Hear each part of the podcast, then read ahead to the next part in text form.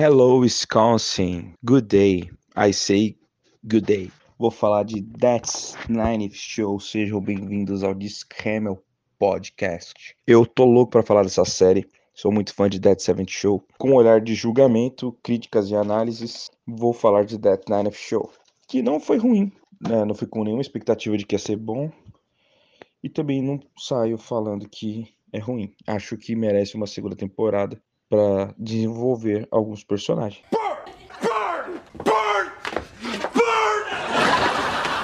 Estamos em 3 de julho de 95 na casa da Red Foreman e Kitty Foreman. Leia Foreman chega com seu pai Eric e sua mãe Donna. Sim, no último episódio de Dead Seventh Show, 31 de dezembro de 79, eles se reconciliaram em cima do Vista Cruiser e a Leia está sendo bajulada pelos avós. Ela tem os trejeitos da dona. O jeito de cruzar os braços é o mesmo. A atriz interpreta muito bem. Ela parece muito com o Eric no jeito de falar, no jeito inseguro, no jeito de se assustar. Mas ela é parecida com a dona no jeito de se mexer. Acho que a Kali Haverda, que é a atriz, acho que ela assistiu as oito temporadas e analisou muito bem. Ela foi espiar uma menina no quarto que a mãe dela dormia. E a menina é uma garota da idade dela, uma menina negra, se chama Gwen.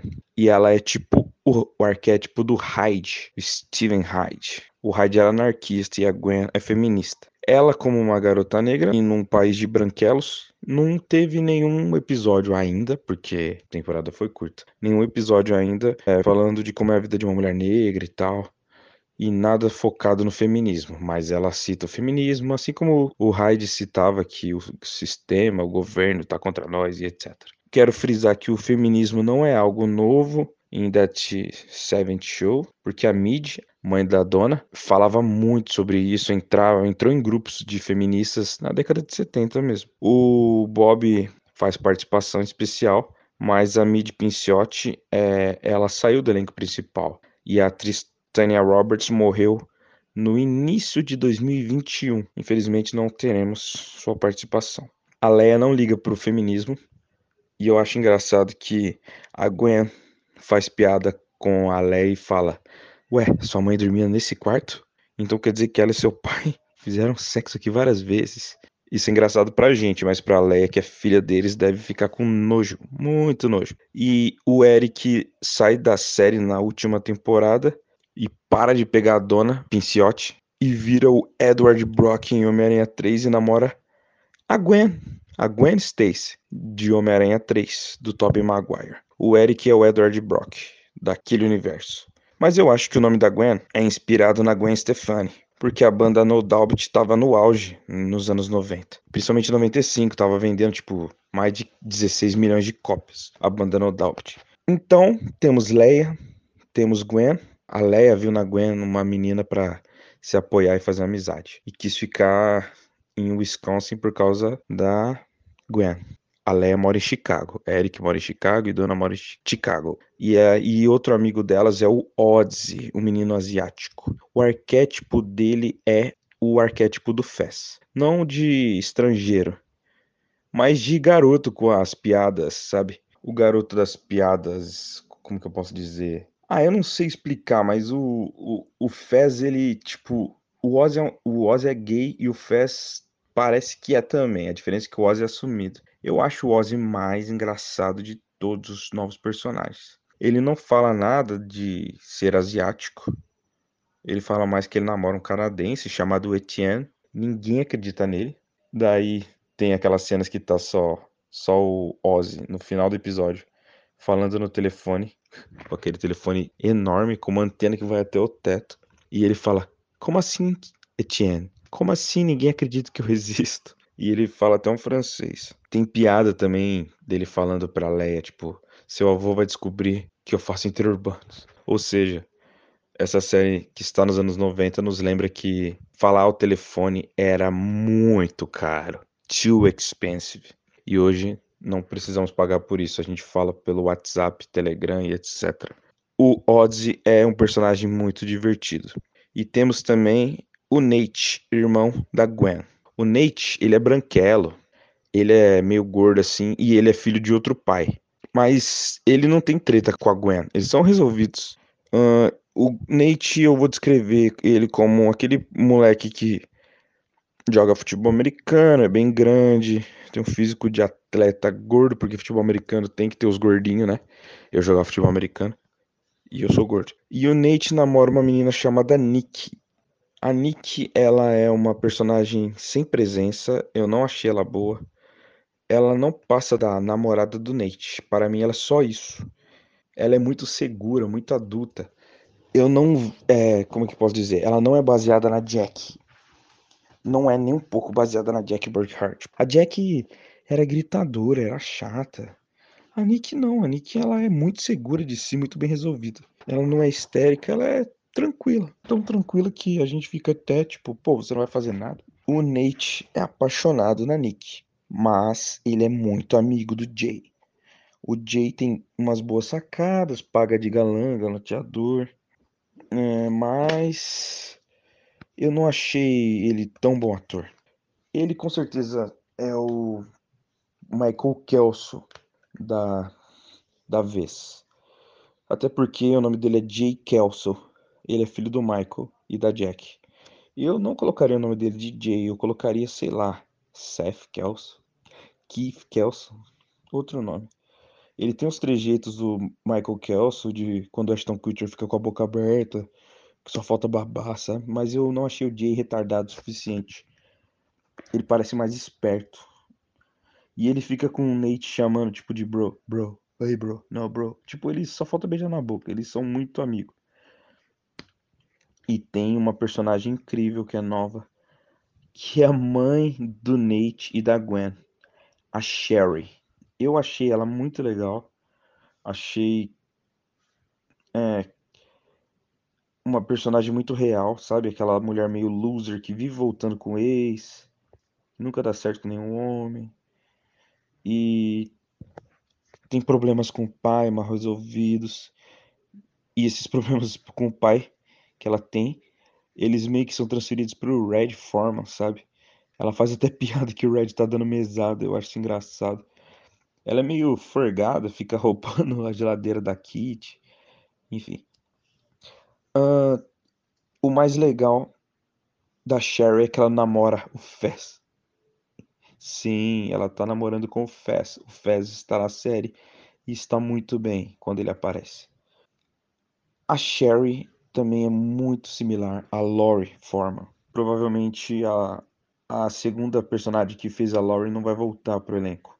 A Lisa Robin Kelly faleceu e a sua substituta meio que apareceu só em alguns episódios do Dead Seven Show e depois não voltou. O Fast tem green card graças a Lori, não se esqueçam disso. A Kitty, Kitty Foreman, ela é essencial na série. Ela teve momentos muito engraçados. Tem uma hora que a Leia e a Kitty estão na locadora, né? Pra quem não sabe, locadora é quando você vai pegar VHS ou DVDs. VHS e DVDs são aqueles filmes que a gente assiste em casa. Talvez você não saiba porque você nem lembra mais disso ou você nasceu em 2000 e alguma coisa e nunca viu isso. Daí tinha uma seção de pornografia lá que você não pode entrar quando você é menor. Daí, enquanto a Leia tá procurando Free Willy, a Kitty olha para a sessão de pornografia sem perceber que tá lá e fala: Olha, o pastor Dave, vou falar com ele. E ela entra lá na sessão proibidona. E é muito engraçado que ela sai com vergonha. Maravilhoso. O pastor Dave, para quem não lembra, o personagem é aquele que faz o curso de noivos pro Eric e pra Dona. Enfim, ele não apareceu, só foi pra piada. E o Red ainda tá rabugento, manda todos irem embora direto, sabe? Tipo, get off my house. É, Dumbass, chama eles de Dumbass. Ele fala mal do computador, da tecnologia, acha que os russos estão espiando, mas de madrugada ele entra para ver foto de mulher pelada escondido. É um safado. E fala mal do Eric sempre que pode, a série inteira. O Red e a Kiri sustentam a série. Um personagem que também aparece é o Léo. Ele é cirúrgico. Ele é o maior maconheiro do Dead Seventh Show. É o maior maconhista da obra. Tem os devaneios mais fora da caixa, fora da casinha, os que mais surpreendem. Ele é muito engraçado, tá bem velho e parece um hippie dos anos 60 ainda. Quando aparece o Kelso, a Jack, a Dona, o Eric e o Fess, todo mundo fica na plateia gritando e parece o Vai Que Cola. Eu achei meio forçado assim, mas tudo bem, vamos ignorar isso. Os círculos, as brisadas de quando eles estão fumando maconha e não aparece a maconha, só aparece a fumaça, é a característica essencial de Dead Seventh Show. E se não tivesse isso no Dead Ninth Show, seria como ter One Piece e não ter Fruta do Diabo. Seria como ter Senhor dos Anéis e não ter Hobbits ou o Anel para todos governar. E a melhor brisada, na minha opinião, é no começo ainda da série, quando a Nick, ó que ironia do destino, justo a personagem que eu achei mais fraca. A Nick tá falando assim: por que o Donkey Kong é um gorila e não um burro? Ou seja, um donkey. Cara, achei aquilo genial, tipo, me fez pensar mesmo. Aí os produtores usaram a Leia meio drogada, indo ver os avós dela, e a Kiri e o Red viram os Donkey Kong. Muito bom, cara. Muito boa essa cena. É, em 94, 5 e 6 saiu as três fitas do Donkey Kong Country. Cara, tá muito bem explorado, assim, os anos 90 mesmo. E eu fiquei bem preso, porque eu nasci em julho de 95, né? O aniversário da Leia é dia 19 de julho de 95, o que me faz pensar que ela é de 7 meses, porque o Eric e a dona só se reconciliam no dia 31 de dezembro. Ou ela é filha do Randy. Randy não apareceu ainda e eu acho que ele nem vai aparecer. Eu acho que ele vai ser esquecido igual o Hyde foi. O Hyde, o ator, para quem não sabe, teve problemas na justiça, né? Deve ter feito coisa errada aí, abusou de alguém. Ele foi demitido do The Ranch, então não vai voltar para essa série. Certamente nunca vai voltar. E se eles pudessem, eles apagariam ele, porque não o citam de jeito nenhum. Mas um personagem que voltou e contracenou com Fess foi o Phantom. E ele é sensacional. Ele é incrível. O jeito que ele o faz tem química para brigar é muito bom. Ele que é o dono da casa que era da dona, do Bob, e quer aumentar o aluguel.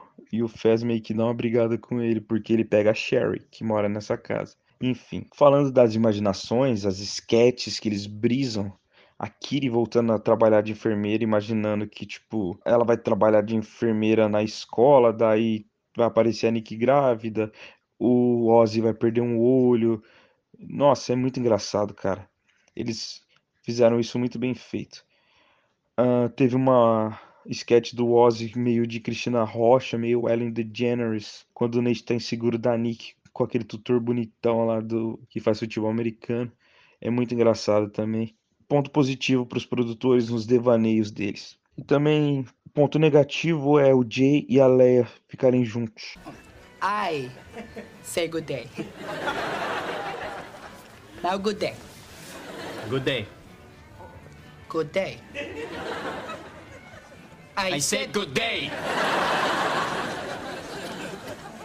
Uma coisa incoerente também foi a Leia e o Nate quase se beijando no último episódio. Isso foi ridículo.